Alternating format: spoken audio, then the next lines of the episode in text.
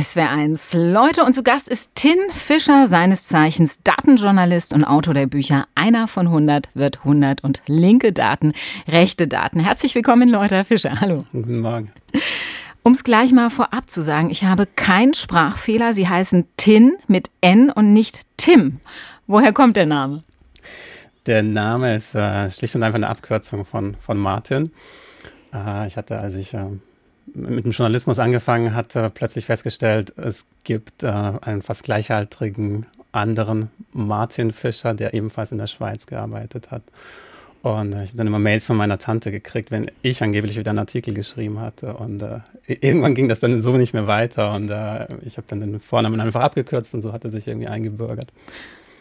Sie haben ja beruflich mit Zahlen, Statistiken und Wahrscheinlichkeiten zu tun. Haben Sie schon mal recherchiert, ob es noch andere Tins mit N in Deutschland gibt? Ich glaube, es ist noch ein kroatischer Name. Ich habe aber tatsächlich nie recherchiert. Es gibt aber auf jeden Fall so ein bisschen so einen Trend zu kürzeren Namen, den man auch statistisch tatsächlich messen kann. Den haben Sie in Ihrem Buch auch abgebildet, ne? Also früher hat man längere Namen wie, was weiß ich, Magdalena oder so gehabt und inzwischen geht es wirklich zu Einsilbern. Von daher passen Sie da gut rein. Über welchen Zeitraum haben Sie das verfolgt? Ich glaube, ich hatte einen Datensatz aus Zürich und ich glaube, die haben wirklich mehr oder weniger das ganze 20. Jahrhundert abgedeckt. Es sind natürlich dann Schweizer Vornamen gewesen und es gab schon mal eine Zeit, wo die Namen relativ kurz waren, also irgendwie so Otto oder so. Und dann kamen eben die Maximilian und die Frederik und also die ganz langen Namen. Und dann stellte man dann aber fest, in den letzten Jahrzehnten kamen dann eben wieder die kurzen Namen wie Tim. Und im Jahr 2050, wenn wir nur noch Kinder mit einem Buchstaben haben. Wer weiß, wenn sich der Trend so fortsetzt. B dann. Oder so heißt. Genau. Sie sind Datenjournalist. Ist es nach wie vor ein seltener Beruf? Nicht mehr so sehr wie vor 10 Jahren, als ich irgendwie damit angefangen hatte. Also es gibt mittlerweile, glaube ich, so in jeder Redaktion, in jeder größeren Redaktion so ein paar Journalisten, die sich einfach mit Statistik auseinandersetzen, mit Diagrammen auseinandersetzen, gucken, woher Daten kommen, auch einfach, weil es immer viel mehr Daten gibt, auch in der Politik, in der Gesellschaft.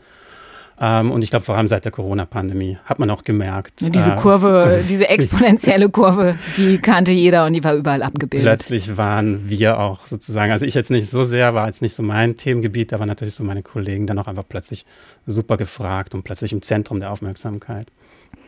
Aber das ist ja nur ein kleiner Bereich, den Sie machen oder diese Arbeit in der Corona-Zeit. Was genau macht ein Datenjournalist alles? Also mein Arbeitsalltag ist so, dass ich ich mache jetzt viel Infografiken. Das heißt, ich recherchiere Zahlen zu bestimmten Themen. Also wenn ich irgendeine Antwort für eine bestimmte Frage möchte, dann gehe ich raus und gucke, wo habe ich Daten, die mir das erklären können. Und muss natürlich auch immer diese Daten beurteilen, also muss gucken, sind die solide, ist es eine gute Quelle, ist es eine schlechte Quelle, habe ich andere Daten, die sich mit den Zahlen decken oder habe ich irgendwie große Widersprüche und Unsicherheiten in den Daten. Das ist das eine, wo ich mich so mit beschäftige. Und das andere ist tatsächlich auch einfach, also quasi investigative Arbeit. Es gibt viele Daten, die falsch sind, die vielleicht zurechtgebogen sind, mit denen Werbung gemacht wird, wo auch das meine Aufgabe oder die Aufgabe von Datenjournalisten ist, halt da dem auf die Spur zu gehen und das auseinanderzunehmen. Sie arbeiten schwerpunktmäßig für die Zeit, arbeiten Sie noch für andere Medien?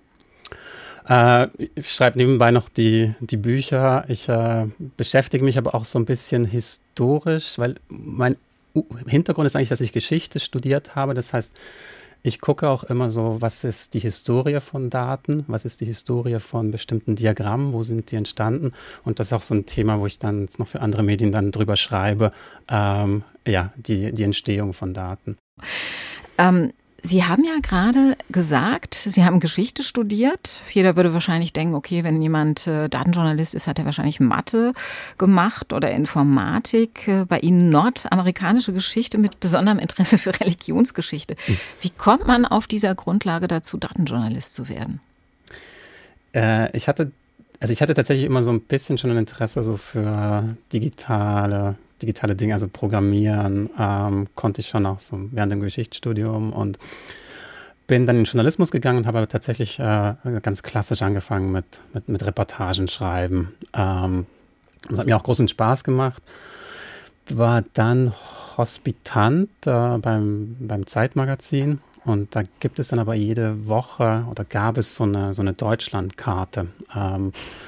Ich erinnere mich, ne? Das waren zum Beispiel so Karten, was kostet es meistens oder wo in Deutschland kostet es am meisten abends auszugehen oder genau. Wo gibt es die meisten Spielcasinos? Was war die verrückteste Recherche, die Sie damals gemacht haben? Man musste dann so Dinge machen wie recherchieren, wo hat David Hasselhoff schon über Looking for Freedom live gesungen? Und das, also solche Dinge war so, und das war der Hospitantenjob sozusagen. Das hat Sie aber nicht abgeschreckt offensichtlich. Ich war, glaube ich, der Einzige, den das nicht abgeschreckt hat. Alle haben sich immer darum gedrückt, weil man natürlich lieber Reportagen schreiben und große Geschichten schreiben wollte. Und mir hat es irgendwie Spaß gemacht, diese Daten zu recherchieren und auch sich immer zu überlegen, wie komme ich daran, wie könnte ich irgendwie diesen Datensatz, wie kann ich das gut erzählen?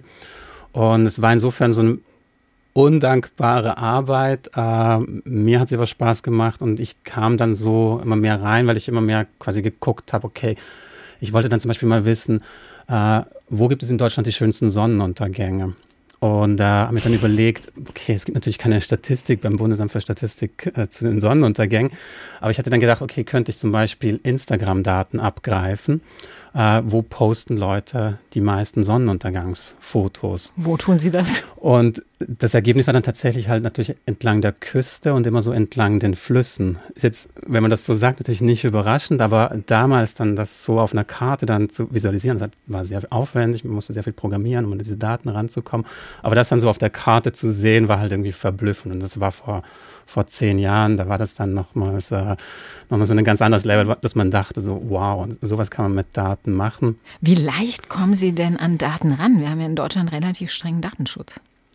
Der Datenschutz ist eigentlich zumindest für uns Datenjournalisten nicht so das große Problem. Jetzt zum Beispiel im Falle von Instagram ist es dann im Laufe der Zeit eher die Policy von Instagram selber gewesen. Also das ist das Unternehmen oder Facebook oder Meta, zu dem das jetzt gehört, die dann mit der Zeit einfach gesagt haben, wir wollen immer weniger Daten rausgeben an jetzt Leute wie mich. Und deswegen ist das sozusagen der Grund gewesen, warum ich jetzt zum Beispiel heute diese Sonnenuntergangskarte so nicht mehr machen könnte. Aber das hat eher mit der Politik der Unternehmen zu tun und weniger direkt mit dem Datenschutz. Und wie kommen Sie sonst an die Daten ran, die Sie brauchen für Ihre Statistiken? Also vieles ist natürlich das Statistische Bundesamt, sie haben natürlich einen unfassbaren Schatz an Daten.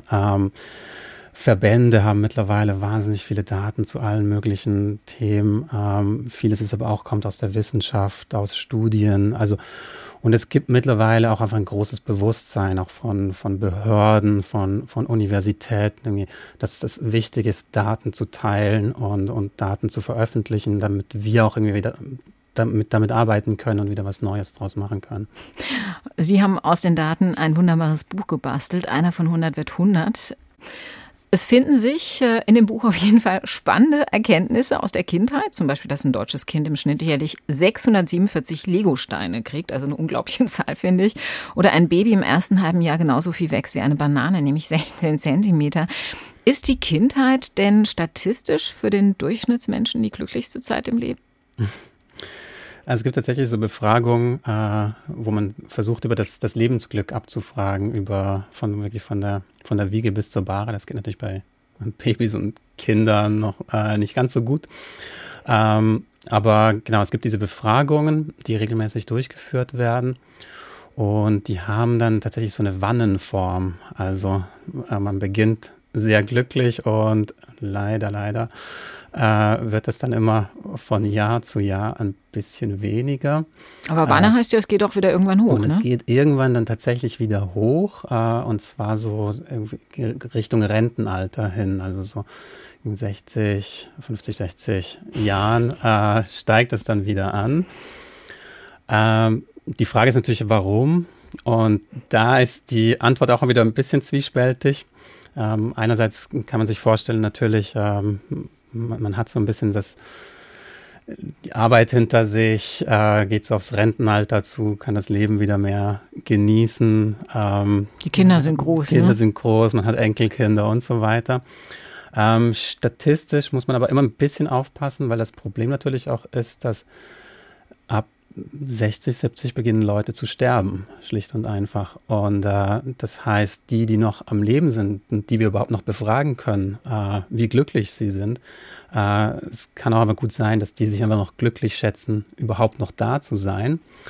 Und natürlich es auch sein kann, dass die mit 80 noch am Leben sind, auch generell vielleicht einfach ein glücklicheres Leben hatten, einfach weil sie gesünder waren, vielleicht auch finanziell besser aufgestellt waren, was ja auch stark zusammenhängt mit einem langen Leben. Und dadurch auch diese Statistik so ein bisschen verzerren. Das zeigt schon, wie vorsichtig man mit solchen Daten umgehen muss, dieses Beispiel. Ein weiterer Glücksfaktor für Menschen ist oder sollte es zumindest sein, Sex. Ja? In Ihrem Buch findet sich eine Statistik, wie oft der Durchschnittsmensch in welchem Alter Sex hat. Woher wissen Sie das, Herr Fischer? Ganz schwieriges Thema für die Statistik, weil ganz, ganz großes Problem. Wir sprechen alle auch in Umfragen, in Befragungen einfach nicht ehrlich über das Thema Sex. Das heißt, wenn wir Zahlen zum Thema Sex haben und irgendwie das Gefühl haben, oh mein Gott, wie langweilig ist mein Sexleben im Vergleich dazu, die Wahrscheinlichkeit ist groß, dass die Statistik überzogen ist und übertrieben ist. Ich habe jetzt in dem Fall mich versucht, auf eine Studie zu berufen von der TU Braunschweig, die wirklich, wirklich sehr, sehr solide versucht hat, dieses Thema anzugehen, die dann die Leute befragt hat, Leute in ihren 20ern, wo die Männer dann angeben, im Durchschnitt irgendwie im letzten Monat irgendwie 5-mal Sex gehabt zu haben, also heterosexuelle Männer. Die Frauen aber sagen, nee, es waren nur 4-mal und eigentlich müssten ja die Durchschnitte gleich sein. Und dieses Problem haben wir schon allein in der Befragung, wen wir befragen, ob wir die Männer oder die Frauen befragen. Sie haben eine ganz spannende Lösung gefunden, um sich der Wirklichkeit anzunähern. Welche nämlich? Also ich habe das ein bisschen von einem amerikanischen Statistiker übernommen und mal versucht, auf Deutschland anzuwenden. Man kann ja sich dann einfach fragen, wie viele Kondome verkauft werden müssten jedes Jahr, wenn in Deutschland die Leute so viel Sex hätten, wie Männer behaupten, dass sie es haben. Man muss ja noch natürlich gegenrechnen, wie viele Prozent verhüten tatsächlich mit Kondom, aber auch dazu gibt es Zahlen. Und ich kam dann irgendwie auf eine Zahl von irgendwie 340 Millionen Kondome, die quasi verkauft werden müssten, und habe mir dann die Marktdaten angeschaut von Kondomverkäufen und festgestellt, okay, es waren 100 Millionen weniger. Also es werden nur 240 Millionen verkauft und da sind auch die dabei, die irgendwie im Müll landen und nie gebraucht werden. Sowohl die Männer als auch die Frauen haben geflunkert offensichtlich. Die Frauen waren ein bisschen näher am tatsächlichen Wert dran, aber auch ein bisschen drüber. Um eine Zahl zu hören, wie oft hat man rein statistisch zwischen 20 und 30 und zwischen 50 und 60 Sex?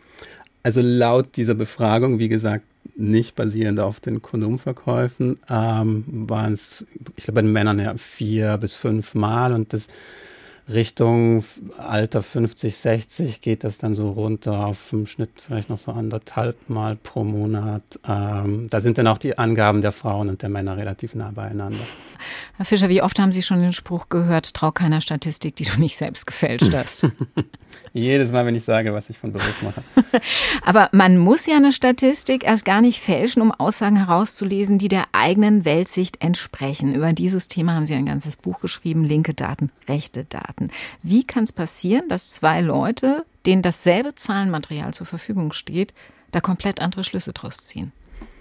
Ich glaube, was immer sehr wichtig ist, ist halt die Frage, welche Geschichten erzählt man sich mit Statistik? Also wenn eine Kurve hoch oder runter geht, was sind die Gründe, die ich dem zuweise? Was ist die Veränderung, die ich darin sehe? Und je nachdem, welche Weltsicht ich habe, welchen Blick auf die Welt ich habe, je nachdem, wovon ich glaube, dass die Welt vorangetrieben wird oder sich verändert, habe ich dann natürlich auch eine ganz andere Interpretation derselben Zahlen.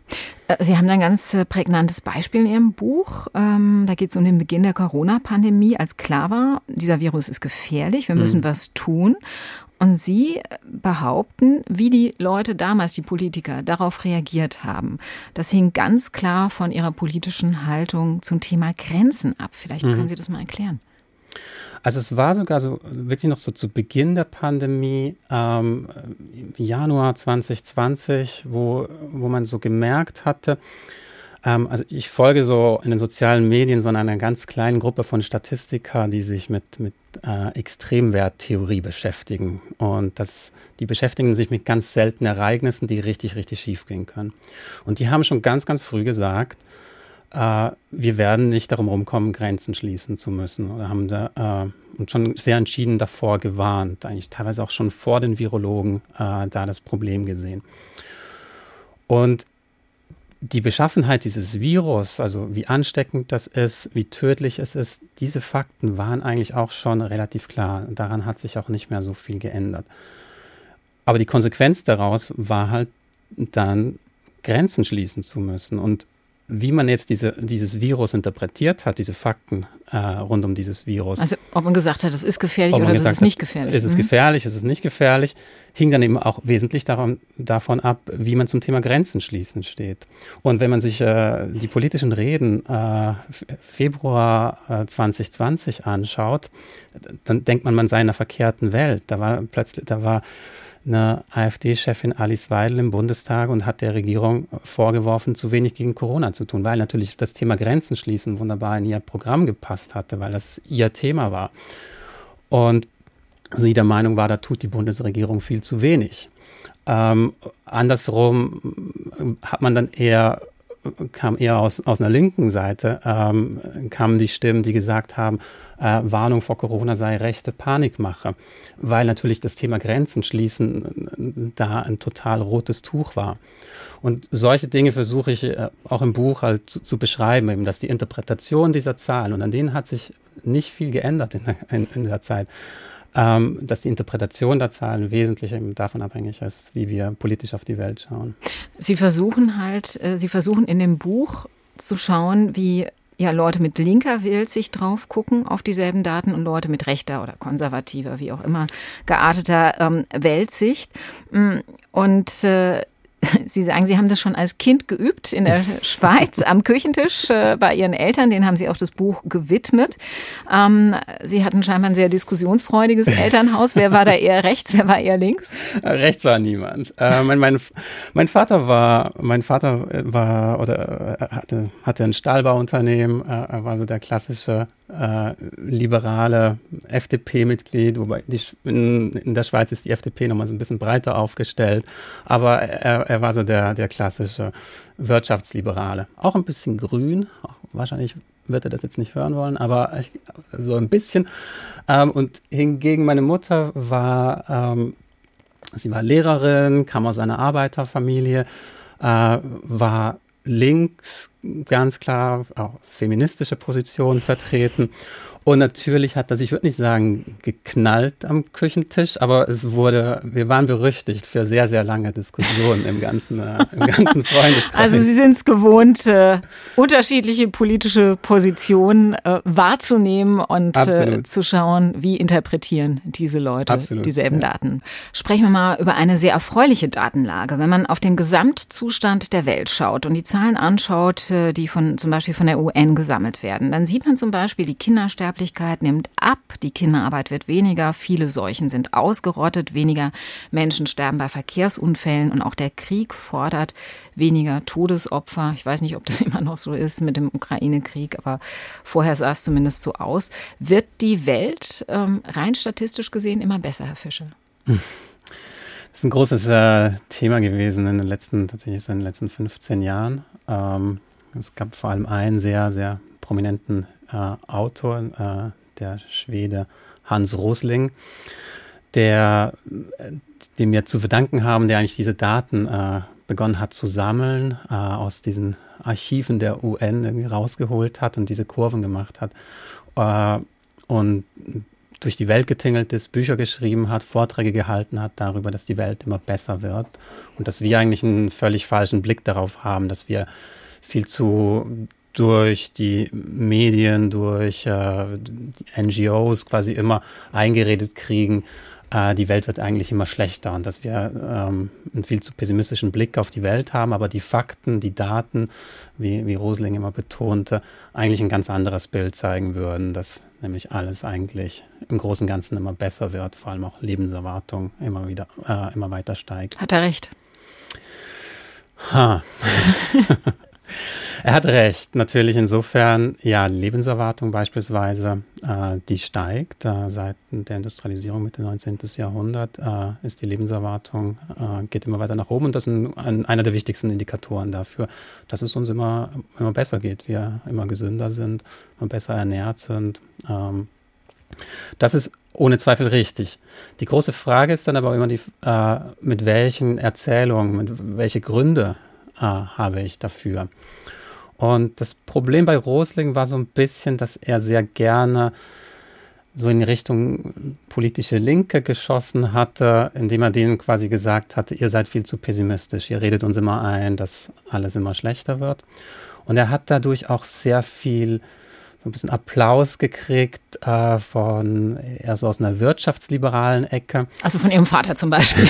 Der hätte applaudiert. Also Rosling hat letztlich gesagt, der Kapitalismus, ich vereinfache das jetzt mal ein bisschen, der Kapitalismus ist dafür verantwortlich, dass es uns auch in der breiten Masse, den Menschen weltweit immer besser geht, die Marktwirtschaft. Er hat es vor allem mit dem Wirtschaftswachstum so in Verbindung gebracht, weil eben diese Kurve im 19. Jahrhundert zu steigen beginnt. Also da, wo die Industrialisierung beginnt, da, wo man neue Produkte hat, die einem das Leben vereinfachen, da beginnt das, dass auch die Lebenserwartung plötzlich zu steigen. Sie haben nochmal ein bisschen differenzierter drauf geguckt und haben gesagt, woran liegt es eigentlich, dass die Lebenserwartung da steigt? Findet es genau in dem Moment statt, in dem meinetwegen jetzt die Industrialisierung beginnt oder in dem irgendwelche industriellen Fortschritte beginnen?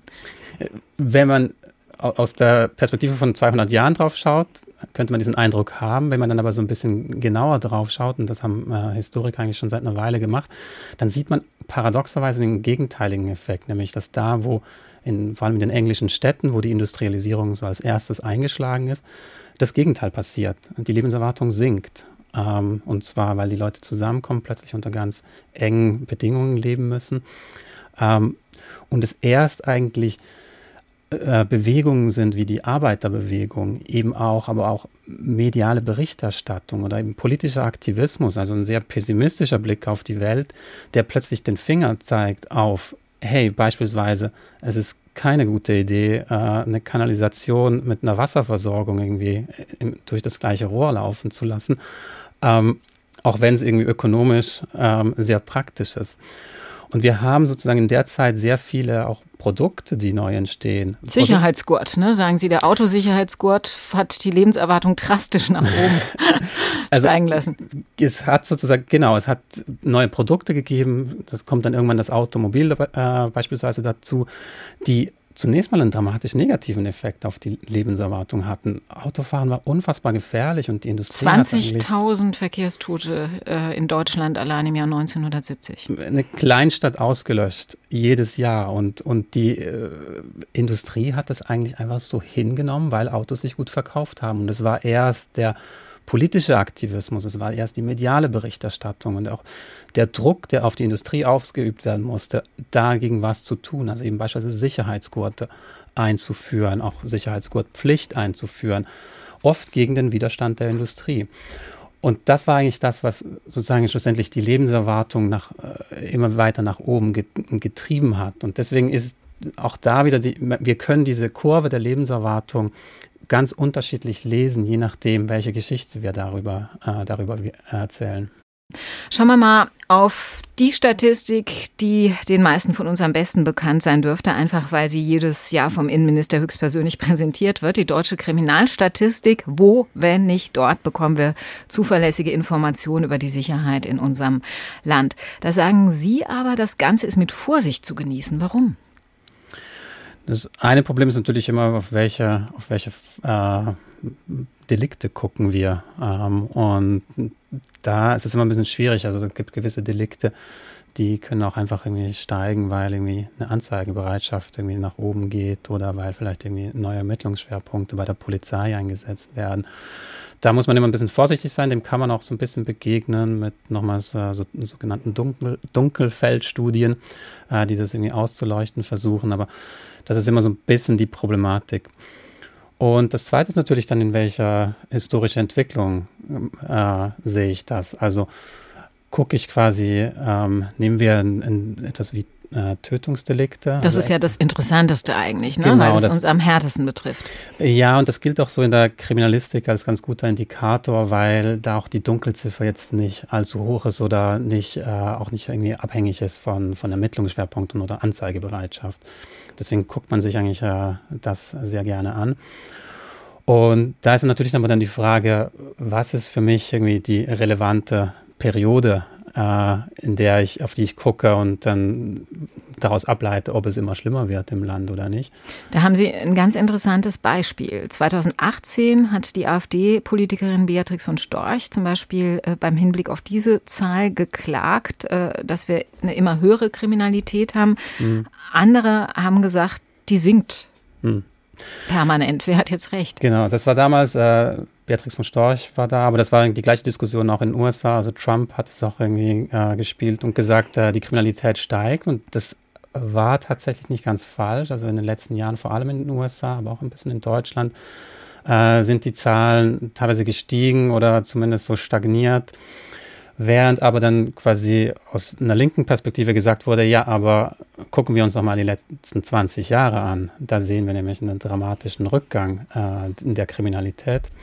Und das ist richtig, es ist ein internationales Phänomen, dass seit den 90er Jahren die Kriminalität stark zurückgeht. Wobei auch da ja interessanterweise, haben Sie gesagt, kommt es drauf an, was eingerechnet wird. Ja, also zum Beispiel wurden 400 DDR-Grenztote posthum als Tötungsdelikte eingerechnet, sodass die Kurve in den 90er Jahren doch recht hoch war dann plötzlich und der steile Abstieg dadurch zu erklären ist. Also der steile Abstieg ist nicht allein dadurch zu erklären, der hat sozusagen die Kurve nochmal so ein bisschen steiler gemacht und nochmal so ein bisschen spektakulärer gemacht. Was da aber, glaube ich, wichtig ist, ist, wenn wir jetzt nochmals 20, 30 Jahre zurückgehen, nämlich so in die 50er Jahre zurückgucken, das ist ja, wenn Leute von der guten alten Zeit sprechen, meinen sie meistens eher so irgendwie 50er, 60er Jahre, sehen wir, dass diesem Rückgang ab den 90er Jahren eigentlich ein dramatischer Anstieg der Kriminalität in den 70er, 80er Jahren vorangegangen ist. Das hatte viel zu tun auch mit dass Drogenkonsum immer mehr geworden ist und damit auch viel Kriminalität einhergeht.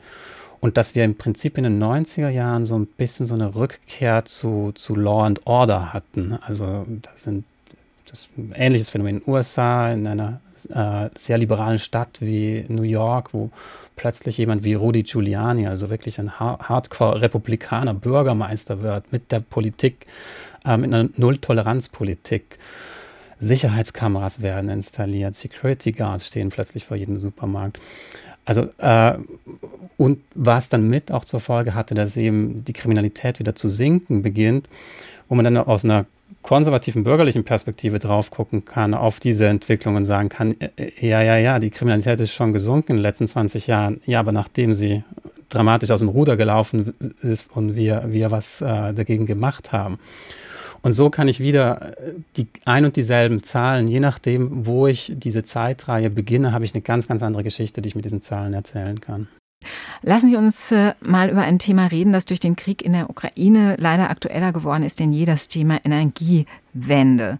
Und können wir das tatsächlich mit regenerativer Energie stemmen? Es gibt zwei spannende Kurven, die Sie in Ihrem Buch zeigen. Wir haben beide auf unserer Leute-Seite, auf unserer Homepage mal hingestellt, falls der eine oder andere Lust hat, sich das dann auch mal anzuschauen. Also die eine Kurve, auf die stößt man eigentlich sofort, wenn man im Internet sucht, die zeigt, wie hoch der Anteil der erneuerbaren Energien an Strom, Wärme und Verkehr ist. Und diese Kurve steigt seit dem Jahr 2000, also ganz deutlich an, ab 2010 sehr steil nach oben, zumindest beim Strom. Das sieht doch erstmal nach einer großen Erfolgsgeschichte aus, oder Herr Fischer? Auf jeden Fall, das ist eine spektakuläre Kurve und das ist auch so ein bisschen der offizielle, ich würde sagen, so der Fortschrittsbalken der Energiewende. Also das ist das Diagramm, was man immer sieht, wenn also auch was das Umweltbundesamt und schlussendlich auch irgendwie die Bundesregierung immer so nach außen kommuniziert und was sich auch so in ganz vielen Präsentationen, in Medien, in sozialen Medien durchgesetzt hat. Also dieser steile Anstieg der erneuerbaren Energien beim Stromverbrauch. Sie haben aber noch ein anderes Diagramm gefunden vom Bundesministerium für Wirtschaft und Energie, das, ja, auf das man eigentlich kaum stößt im Internet, muss man sagen, das auch nicht in Hochglanzmagazinen veröffentlicht wird. Da sieht die Situation allerdings etwas anders aus. Inwiefern? Genau, also ich meine, das Entscheidende ist natürlich nicht allein der Stromverbrauch, sondern es ist natürlich der gesamte Energieverbrauch. Wir haben ja nicht nur Strom, wir haben ja auch Wärme, die erzeugt werden muss, wir haben Verkehr. Und natürlich läuft das alles darauf hinaus, dass das meiste davon in irgendeiner Form elektrifiziert wird. Aber wir müssen natürlich momentan den Gesamtenergieverbrauch im Blick halten. Und da haben wir ein Diagramm, das gibt es auch, aber das sieht alles andere als spektakulär aus. Oder es sieht eigentlich eher... Es ist frustrierend. Also mich hat es total frustriert, als ich das gesehen habe. Ja. Genau. Wir sehen, dass eigentlich der Energieverbrauch nur wenig gesunken ist in den letzten 20 Jahren. Er sinkt, aber er muss dramatisch noch sinken. Also wir dürfen sehr viel weniger Energie verbrauchen.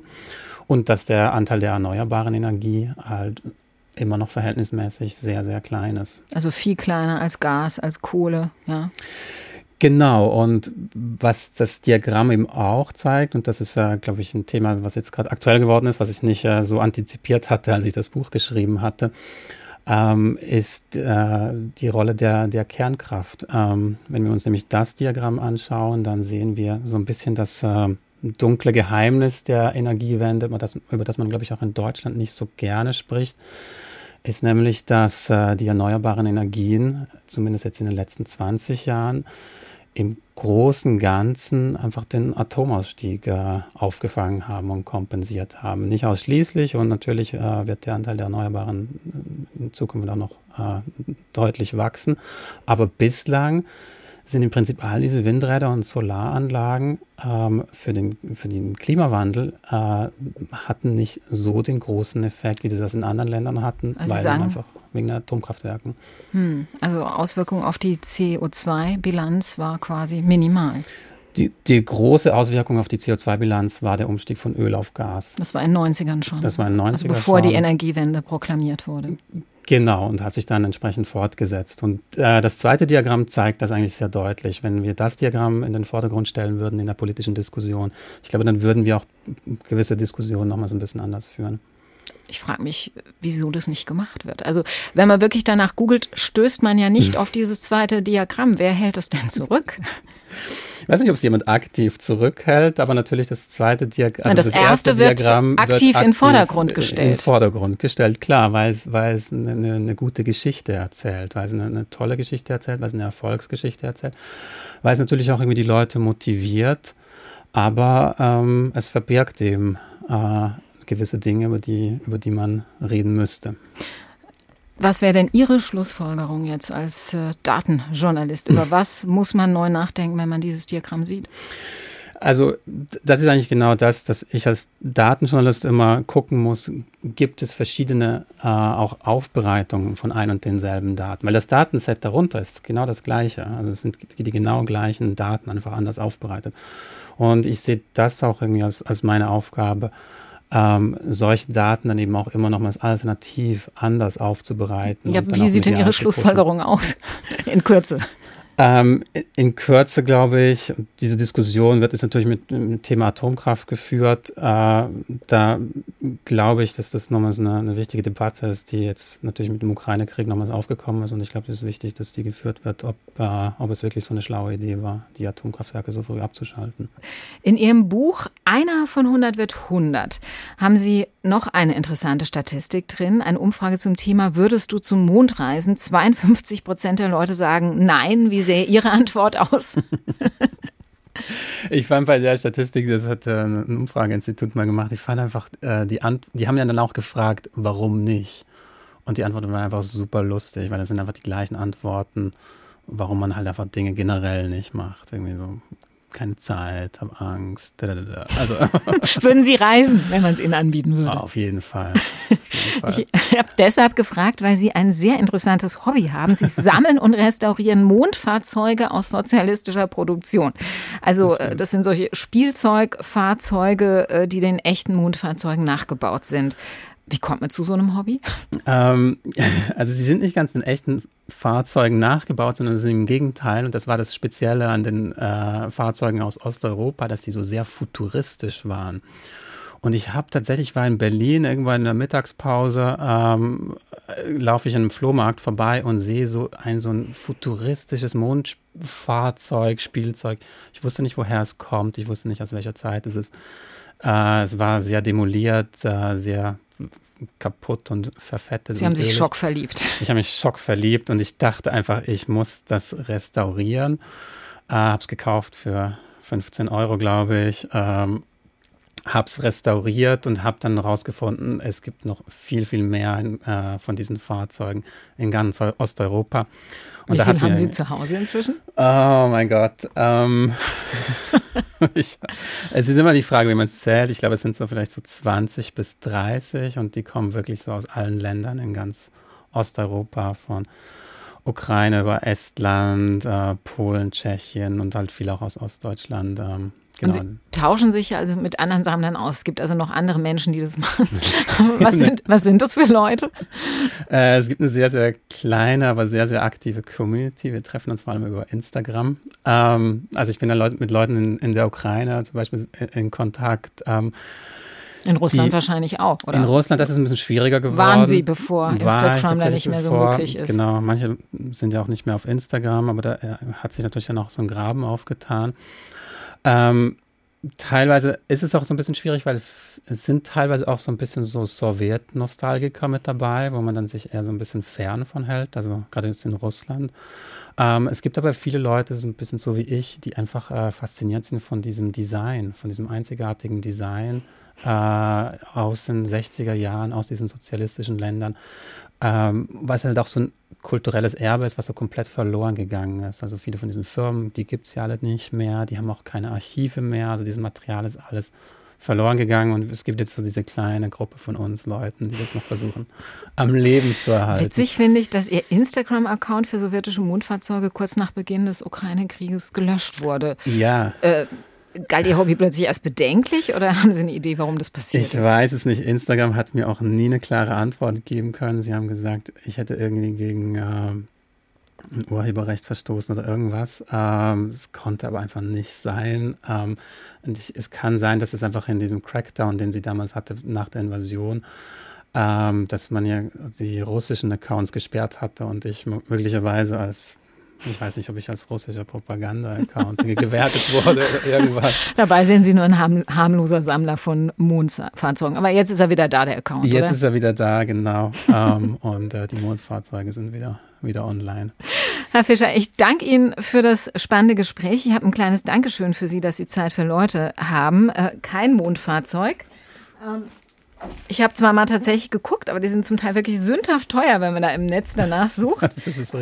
Ich habe aber was anderes gefunden, was vielleicht interessant für Sie ist. Das Buch des New York Times Bestseller-Autors Earl Swift, Across the Airless Wilds heißt das. Und da geht es über die Mondlandungen und die Mondrover, die dabei zum Einsatz kamen, inklusive der Erfinder, die dahinter steckten. Ah, wunderbar. Das werde ich verschlingen auf dem Weg zurück nach Berlin. Vielen Dank beim Anschauen und Lesen und danke, dass Sie Zeit für Leute hatten. Vielen Dank.